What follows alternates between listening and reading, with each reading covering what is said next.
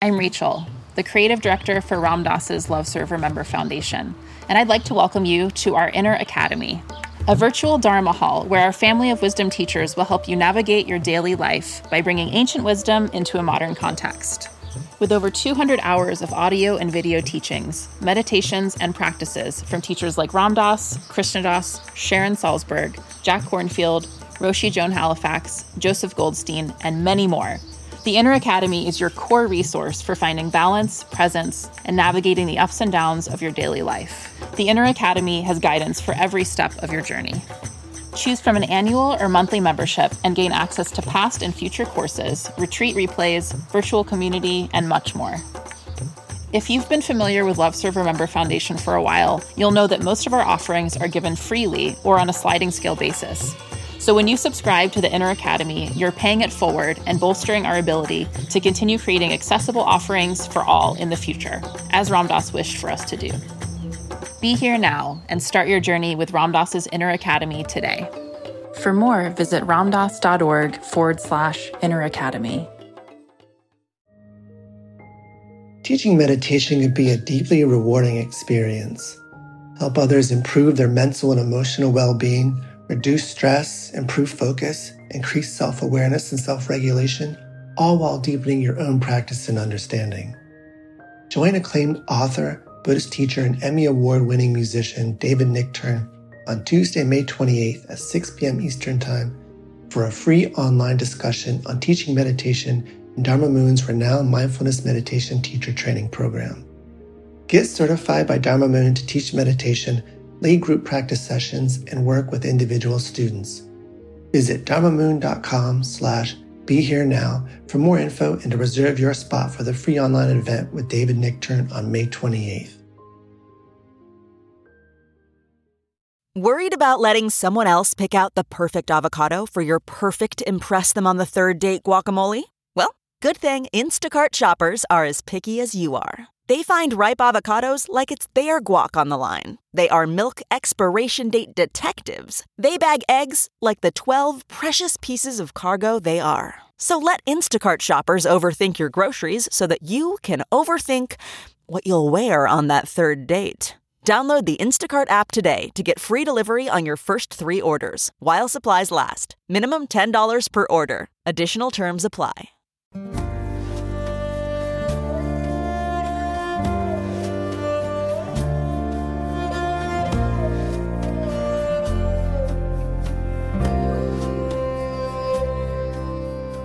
Welcome to the Krishna Das Pilgrim Heart Hour.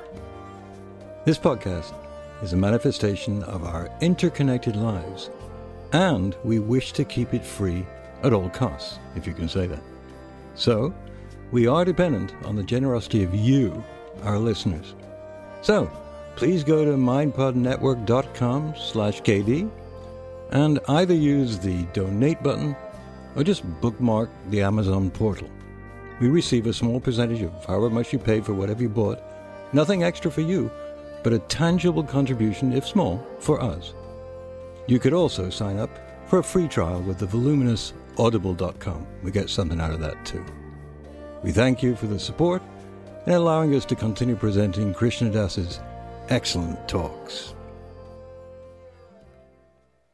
In our religions, there's a, a concept of refuge or shelter.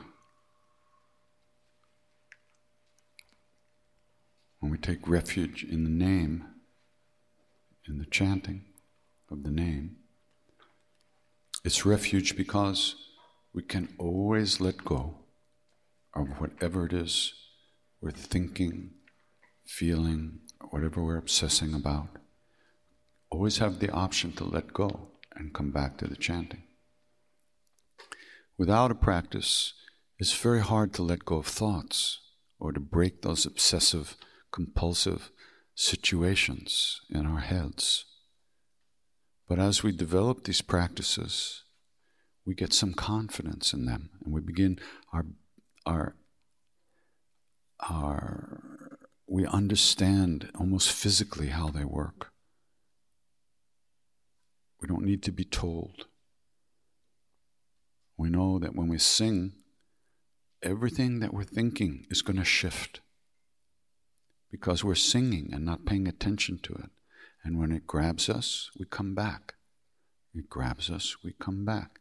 We're learning to use that muscle, that invisible letting go muscle. And the more time we spend in that let go place, the less fiercely our thoughts and emotions grab us and push us around. They call it practice because you have to do it. We can't think ourselves out of a room or a prison that's made of thought. You can't. Every thought is another block, another brick in the wall of the prison.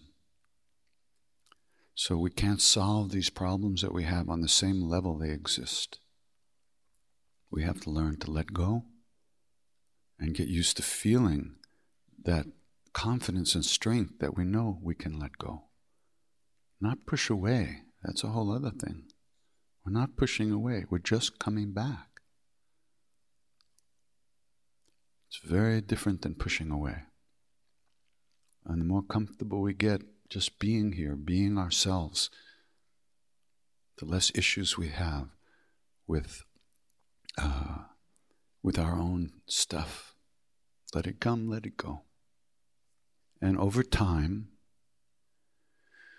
we spend less time in negative, heavy states of mind like this. But we don't necessarily notice that. If you look back at your life after you've been doing practice for a while, you might notice that things that bothered you in a certain way, they just don't get you the same way, or for as long, or they don't grab you as deeply. And I, I witness, I testify. I swear to tell the whole truth and nothing but the truth, so help me Ram. I spend less time moping around than I used to. It's extraordinary. I'm a moper. I was born a moper. I moped around my whole life. And now I almost forgot what it feels like. So I do it sometimes just for fun.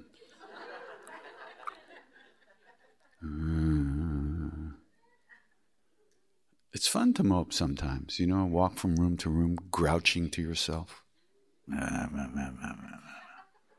That's the way I used to live. So, changes happen, but they happen under the radar. You do your practice, you live your life, and you deal with what you have to deal with.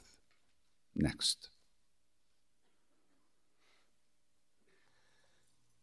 Uh, back to the visiting India. Have you been to Vrindavan? Oh, yeah, many times. Uh, do you recommend visiting there?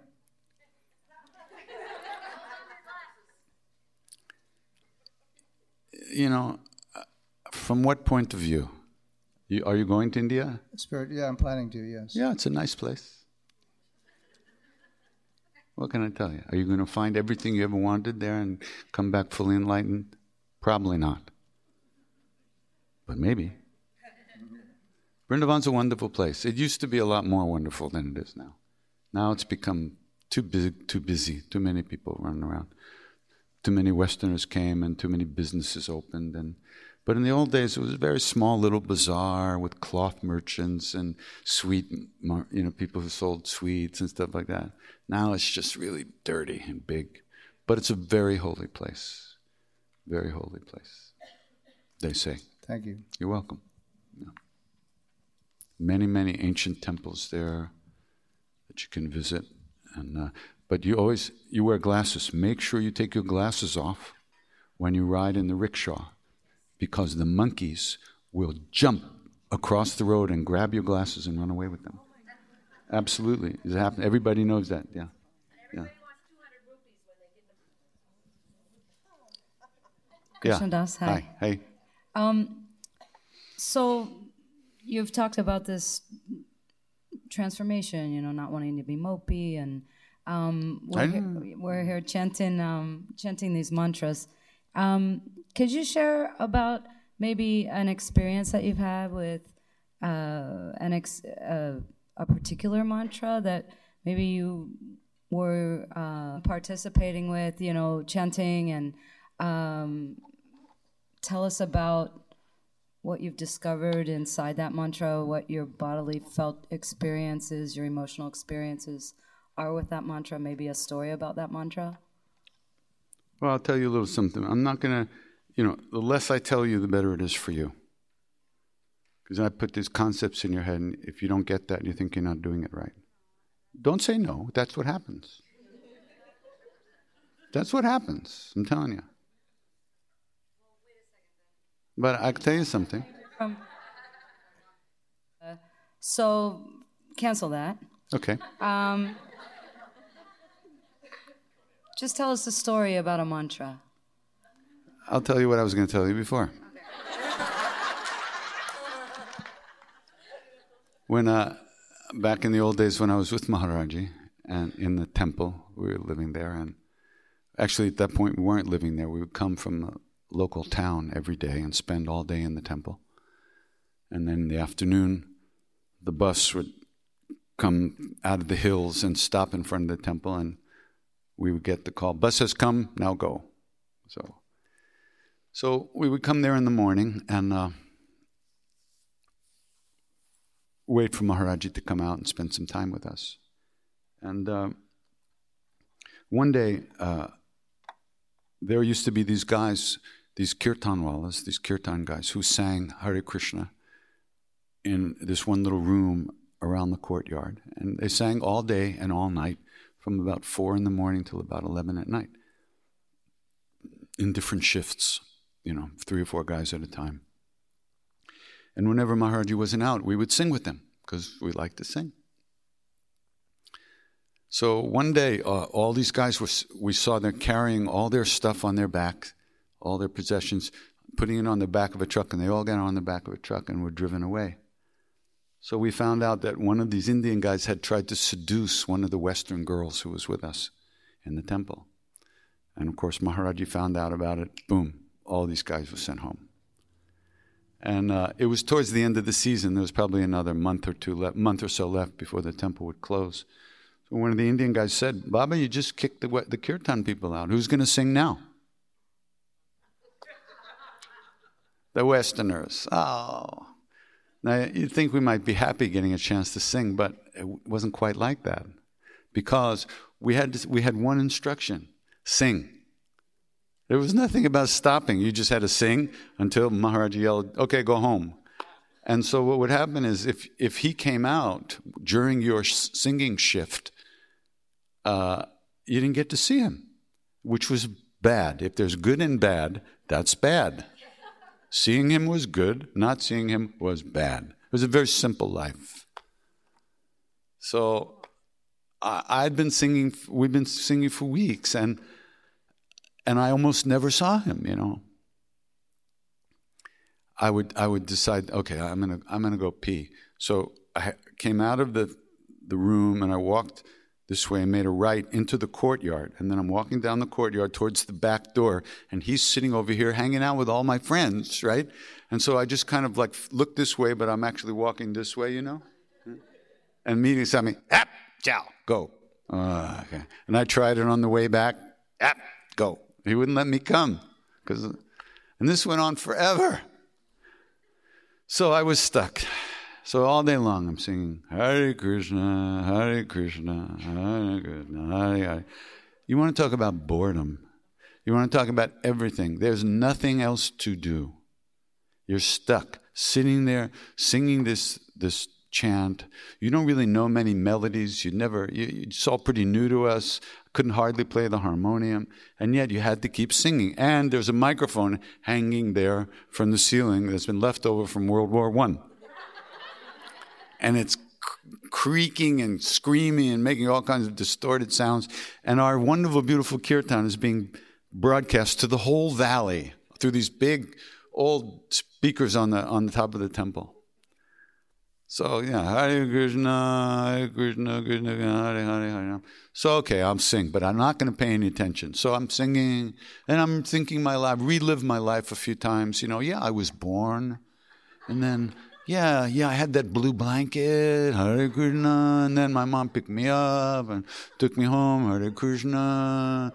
Yeah, and I was I had that I was in that little crib, Hare Ram, and you know this kind of stuff. And go, you're talking hour after hour after hour after hour with no channel to change. This is serious. You talk about panic. You know, here, you know, you get a little bit hungry, you have a nosh. You get bored, you change the channel. Or you get in the car and you go to do something else. There was nowhere to go, nothing to do but Hare Krishna. It was like you were looking death in the face. Hare Krishna, Hare Krishna, Krishna, you know. Yeah, so yeah, you know, trying to play, trying to play, trying to sing, trying to make it work, trying to sing. You know, sometimes you get very pretty, sometimes very ugly, but until you keep singing, and you know, when you ask your mind to pay attention, it looks at you like, "What? You crazy? No way am I going to pay attention." You start, it start doing everything except what you wanted to do. I remember my whole life. I, I remember my old girlfriend before I came to India. You know, and. Uh, and I started, it started to be Hare Krishna, and I'm thinking about her, Hare Krishna, you know, and I'm thinking about her, and then I remembered she broke up with me, right? Hare Krishna, Hare Krishna. But you, no matter what you feel, you got to keep singing, you see? So that turned out to be the saving grace the fact that there was no channel to change, nowhere to go, and even if you had a channel, he wasn't going to let you change it. Because after a while, and I'm talking a while, your mind just, the stuff coming through your brain, it just, something starts to happen. And there was, a, it was like a figure ground reversal. Whereas before, everything in here was real and big, and the, the Hare Krishna was like, you know, kind of out there and everything. But after a while, the mantra started to feel sweet, you know? Just simple and sweet. And you were attracted to it. There was a sweetness. And you started singing it, and a thought would come, and it would just go through like Chinese food. Very quickly. That's in the old monosodium glutamate, MS, MSG days. So, you know, it just, and, and so you keep singing, you keep singing, and you go in and out, in and out. You're paying attention, you're not paying attention. But slowly, the the space of chanting, the chanting space, got so deep and it was more real than me and my stuff. It was very interesting. It was the first time I ever had a clue that this stuff actually works. But to get to that place, I went through hell, which most of you won't do. You have to stay in it long enough. Like, you know, do a week, you know, of, of 18 hours a day chanting with a group of people, maybe. And even when you're not chanting, you're in the room. You lie down there so that you immerse yourself. Something's going to happen. It has to happen. There's no doubt about it. It has to happen. Guaranteed something's going to happen. They might put you in a hospital because you'll want to cling to that experience. You get greedy. You want that you want that sweet experience and you're going to hold on to it. And anything that comes like natural thoughts, you're going to slap them away and get angry. And then you, you wind up getting very compressed. And that's when they put you away. If you just relax and take it as it comes, they'll never know. Only you know. Only you know. Because it happens inside of you. So, these times that we get together like this are very useful because it's it's a step out of our daily life and it's a it's a moment of practice a weekend of, of immersing ourselves in this stuff. And it's a very good, very powerful experience. And, um, and a lot of times people ask me, what, what do I experience when I sing? I don't know. I'm not, that's not what I'm thinking about. I'm not categorizing, evaluating, even noticing experiences. I'm just singing. Anytime I notice I'm not actually really singing, giving my full attention, I simply come back. So, I, what do I experience when I sing Hare Krishna? Hare Krishna. But inside that, it's not like Hare Krishna, Hare Krishna. Inside that, there's space. There's, there's sweetness and presence and, and a feeling of being at home, being in the right place. And, but it's not out there. It's not up and down, up in the sky. It's just, it's being at home in here. That's my experience. And that happens with any mantra because all mantras are the, are the same, no matter who says anything about that. Maha mantra means the name of God. All the mantras that are name. If you're a Shaivite, Maha mantra is Om Namah Shivaya. If you're a, a Ram Bhakta, Maha mantra is Sri Ram Jai Ram or Ram Ram. If you're a, from the Gaudiya Sampradaya, Maha mantra is Hare Krishna, Hare Krishna, Hare Ram, Hare Ram. If you're from another Krishna sect, it's uh, Om Namo Bhagavate Vasudevaya. All names are Maha mantra means the great mantra means Maha mantra, the name, because it only it's only for one thing. Happiness, joy, love. It's not for robbing banks or stopping trains. You can have mantras for anything. And if you do them correctly, they'll work. But these mantras have no, don't do anything except make us happy. Ultimately, the more we do them you notice um, something collective in terms of the bliss that's filling a room, or is there some importance to it, or goal, or effect, that something you can share about?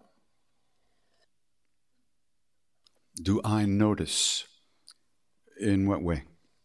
When it seems the whole room has experienced uh, oneness, bliss, all at once, uh, is there consciousness that's actually um, that's there, that's part of the uh, effect of kirtan and, and it uh, reaching an energy point or place that we all go. Maybe. I mean, I'm not blind and I'm not deaf, but even so, that's not the point. You know what I'm saying? I a lot of times I I recognize, in retrospect, I see the things that came out of my mouth could only have come out of my mouth in certain situations. Because for whatever, for better or worse, it seems like I'm. Res- we're all in this vibe together, and what's coming out of my mouth, I hope, is what is useful to the people in the room. Every day is new. I don't. I don't have a clue what I'm going to say. Seriously.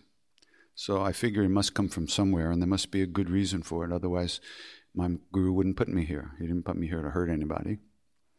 So I'm trying to do the best I can. So, by inference, I think that uh, I can kind of, if I think about it, I could see, well, that was nice. I was able to say certain things that I maybe never said before or in a new way, which shows there was a kind of a, an open heartedness about the day in a certain kind of way, non judgmental. People might have stopped thinking a little bit and slowed down. You know, it's different every day. It's, it's different tomorrow with the same people, it'll be different. But do I know what that is? Could I could I trade it for 50 bucks on the corner? No. It's not I'm just responding, just like you're responding. Hi. Hi. Um, thank you so much for your stories and for being so funny and sharing all this. Um, my question is uh, people, I just came back from India and got to see a lot of uh, amazing people. I saw you and um, Radhanath Swami's ashram oh, yeah? for the Flower Festival. Oh, mm-hmm. how cool. I was with that little group, the Sri Oh, yeah, yeah, with, with Raghunath? Mm-hmm. Uh-huh. And, um, but, so we all, you know, we, we were at Mahakumbh Mela and we were in Vrindavan and just connected to so many um, beings and we were at Ganesh Puri and, and had just all of these experiences and then people say so do you have one guru? Did you pick one guru? And and i left with this feeling of i had you know so many connections and so so much of that feeling. And do you just kind of your thoughts on do you need to have one guru or can you be influenced and, and affected by multiple teachers? Um, guru is not a person Guru is not a human being. Guru is Guru, God, and self are the same. It includes self. Guru, God, whatever that is, and self are the same. So when you meet your guru, it's not a person outside of you. It's somebody who knows who they are they know who you are, and they know who God is, and they know that to be one thing. That's the guru. Now, whether you meet your guru in a physical body or not, it doesn't matter. You don't do that. The guru, when you need to meet the guru, the guru shows up in your life, one way or the other. You may not meet that guru physically, because guru isn't physical, it's within us. You can have many teachers, they can teach you many things, they can be very helpful, but guru is something else. Guru is something else. Gurus aren't teachers. They may give you some practices to do to keep you busy because you're bored. But they're not teachers. They change, they, they live inside of us. So when the time comes for us to know who and what that is, we will. And it may not be somebody living in a physical body in this world at this time. Huh? Could be somebody ugly, yeah. Somebody that you never notice in the street. Um, you, it's not something you do. First, uh, this may be a little radical, and you may not, we may not understand. But even our own lives, we're not really doing our own lives. Let's face it. Do we know what's going on? We don't know what's going on. We're going from day to day to day, essentially in a dream, hoping to wake up. So we're not really doing our own lives. It may look like that to us because we don't know what the reality is. Guru knows the reality. And a guru is not something you find. The guru finds you and touches you the right way when it's the right time. And the real guru is always with us. It's like the breath. You can't be without the breath. You can't be without the guru. But you don't have to know that. That's not part of the deal. I'm sorry. It's just not part of the deal. We're, when you signed this, that wasn't in the contract. I have to know my guru. No, you didn't notice that wasn't in there. So tough. So what did he do in the meantime? Not do anything? Fine. Don't do. Okay, you didn't do. Now what are you going to do? You got to do something. So you try to do the things that are good for you. I'll tell you a story. Two little stories. One short story. Mr. Tiwari, who was very close to Maharaji for 40 years, and a great yogi himself, an extraordinary yogi. One day he shows up at the temple, and from across the courtyard, he starts yelling at Maharaji Why did you drag me here? I was happy at home. I had no intention to come. Why did you drag me here? And Maharaji loves this. He goes, ah, I drag no one, but we've been together for 83 lives. That's why this happened. not 82, not 84, 83. Okay? And they both laughed and had a good time. Here's the other story.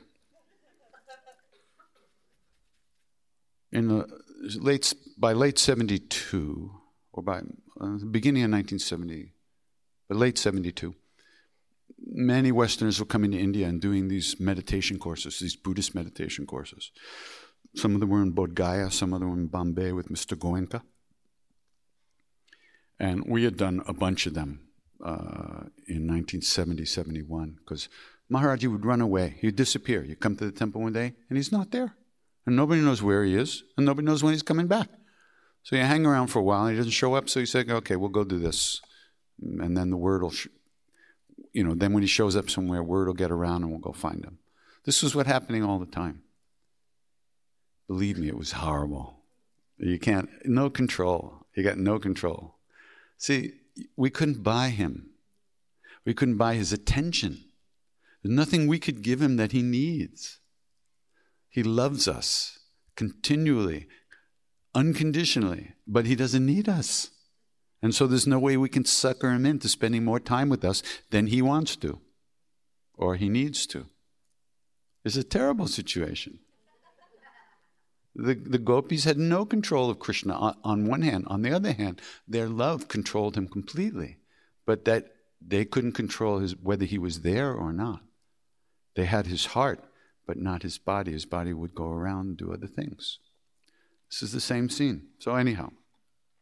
So, one day uh, we were in the temple in Brindavan, and uh, we were sitting around with Maharaj. most of the time we sat around like this and just looked at him. That's what we did. He would talk to us or he wouldn't talk to us. He'd throw us some fruit. He'd hang around, get up, go somewhere else. We'd go there and sit there like this. So, anyway, I was sitting there, and next to me there was this guy named Hannibal. I'll never forget his name. And he was sitting there like this. And I looked at him, and he's.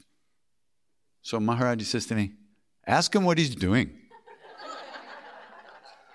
so I said, uh, Excuse me, uh, Maharaji asked me to ask you what you're doing.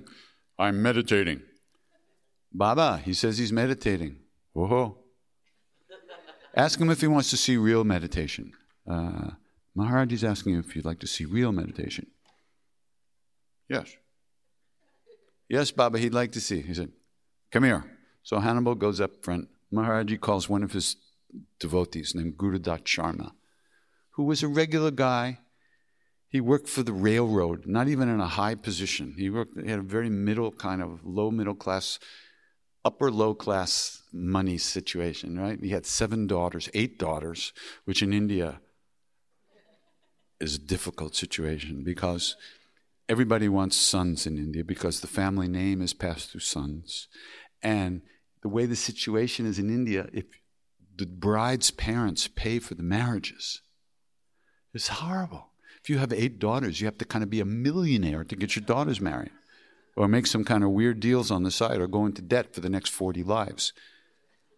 But that's a whole other thing. We'll get over that. Okay. Anyway, Guru, that was just a regular guy, right? A working man. So Maharaji says, Gurudat, come here, sit down. He says, meditate. So Gurudat's sitting down below Maharaji on the ground. Maharaji's sitting on a kind of a bed, and Hannibal's sitting right there. So Gurudat goes, Gone. Okay.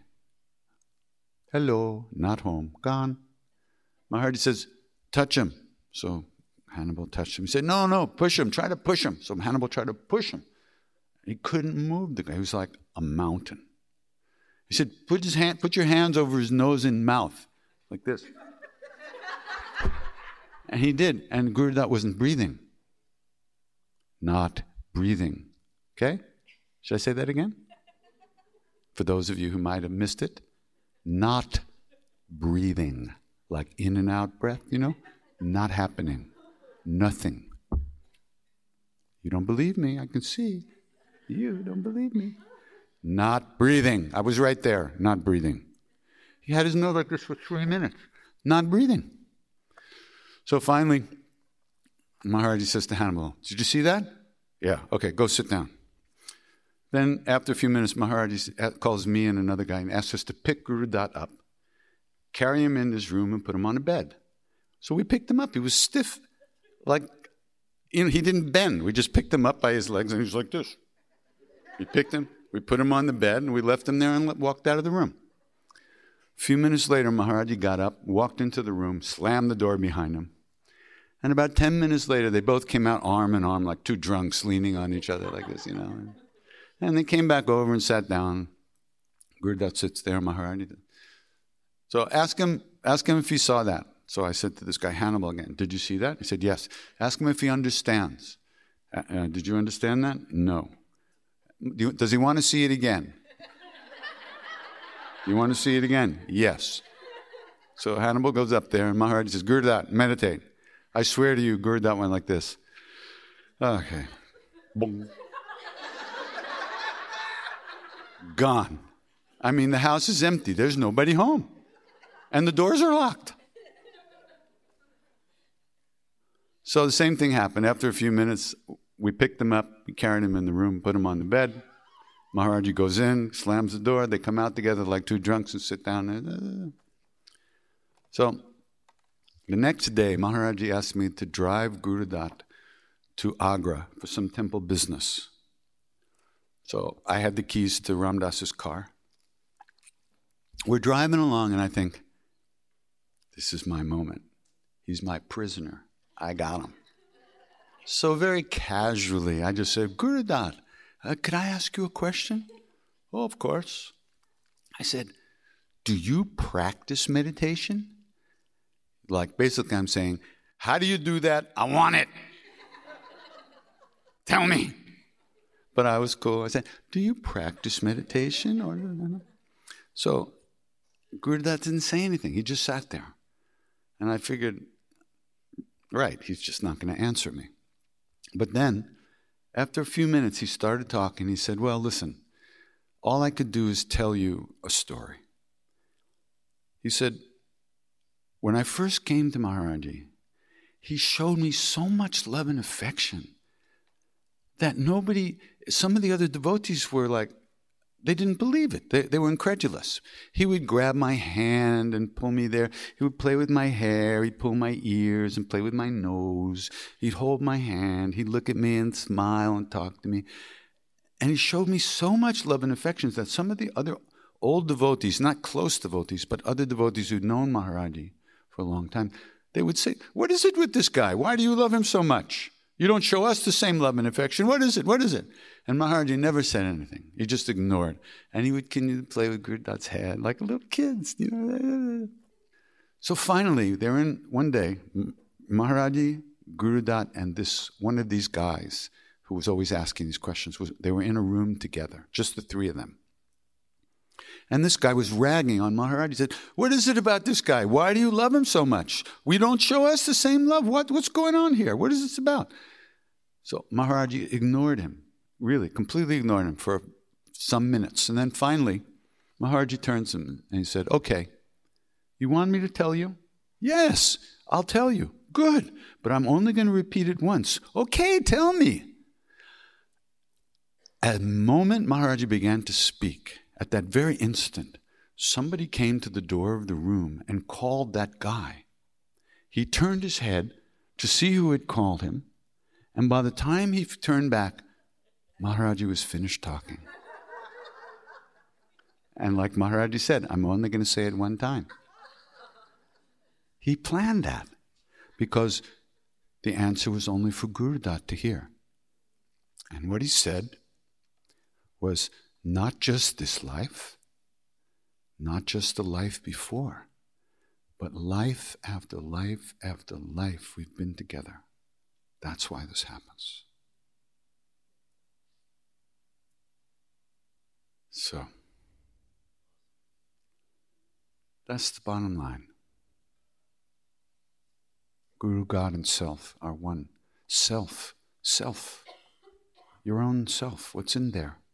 Is the same as Guru, is the same as God. They say that in every book. I've read it a million times. I still don't believe it.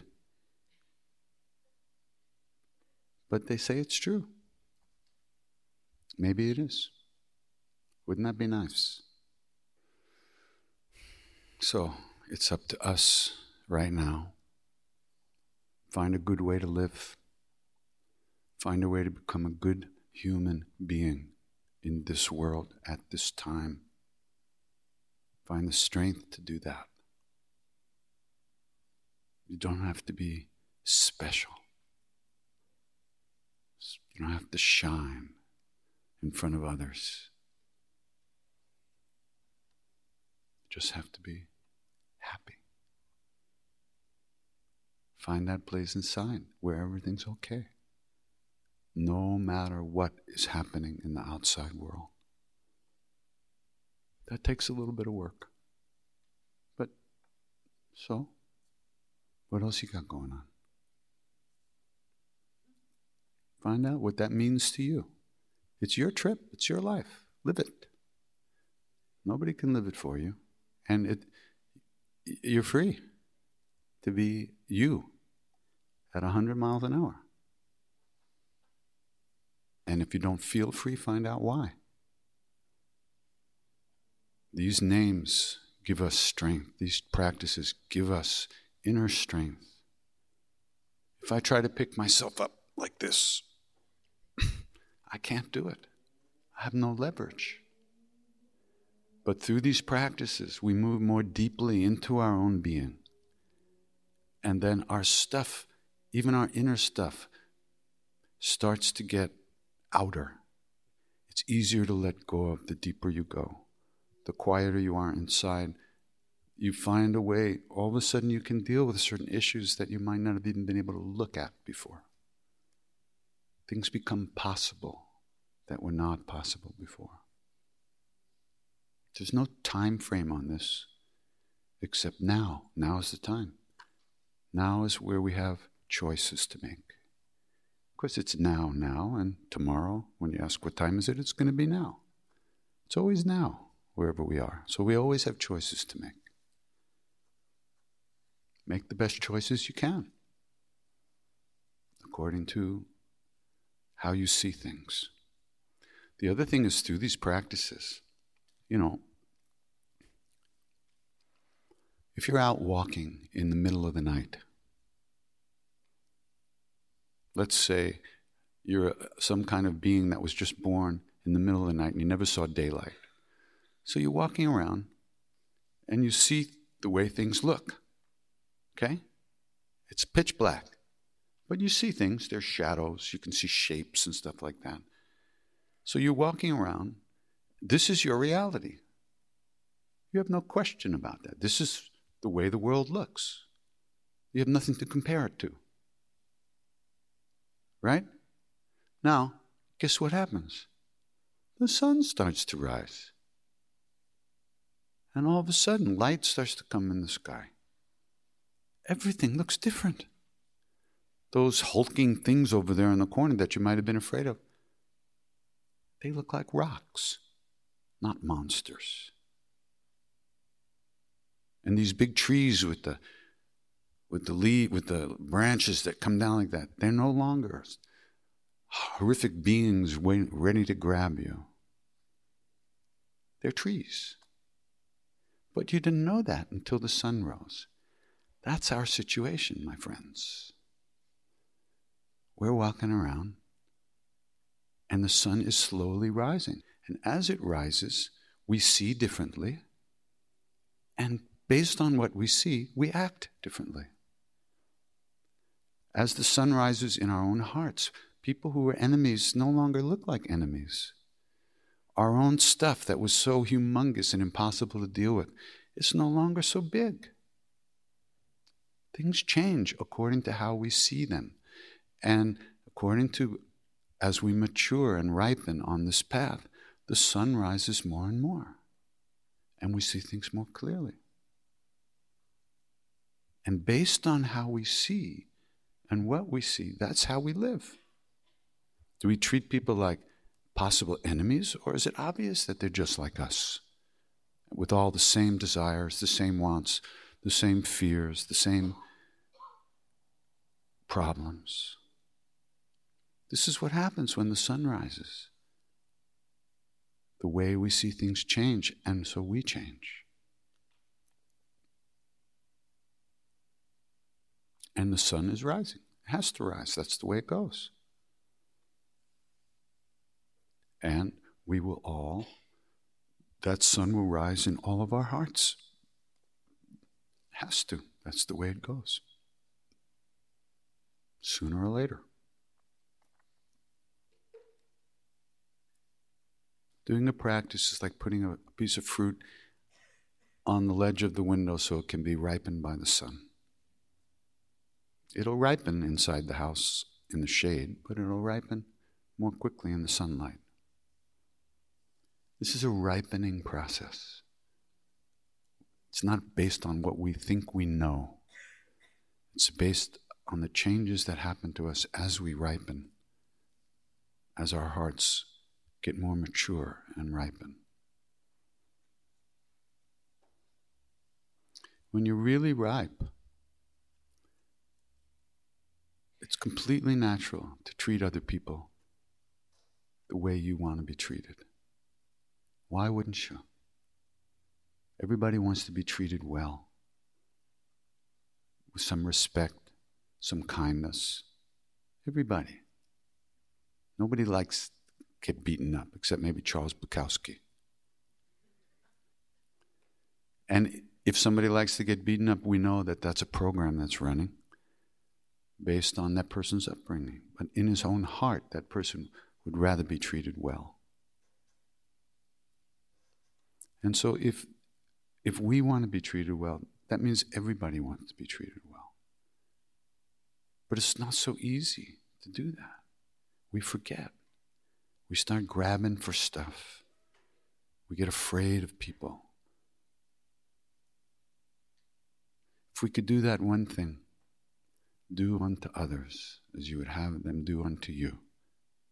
Who was the guy that said that? Some little known saint? Some Jewish saint, I think. Wasn't? Do unto others the way you would have them do unto you. You would not have a problem for the rest of your life. Everything would change. That's what we're working on. That's what we're trying. That's why we do these practices. Not so we can walk around with a big, big head, think what great yogis we are, what great kirtanwalas we are. It's a little bullshit. We want to be good people. And we want to treat people well. We want to have the strength to treat people well. And we want to be treated well ourselves. However, that's one thing you can't control what other people do. With a lot of work and a lot of desire to overcome our own stuff, maybe someday we can treat people the same way we would like to be treated.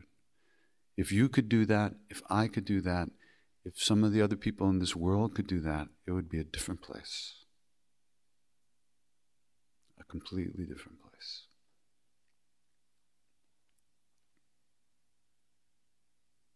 It's time to go now. It's 20 minutes late. There's a basketball on TV I'm only gonna watch. Gotta be back here by 8 or 7.30, but that doesn't rhyme. All right, so uh, go get something to eat. And uh, it's been nice hanging out with you. See you later.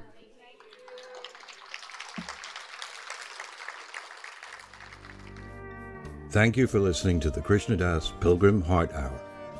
We really appreciate your support and hope you'll continue that support by going to mindpodnetwork.com slash KD and clicking on the donate button or using our amazon.com portal for all of your purchases. Thank you. Namaste.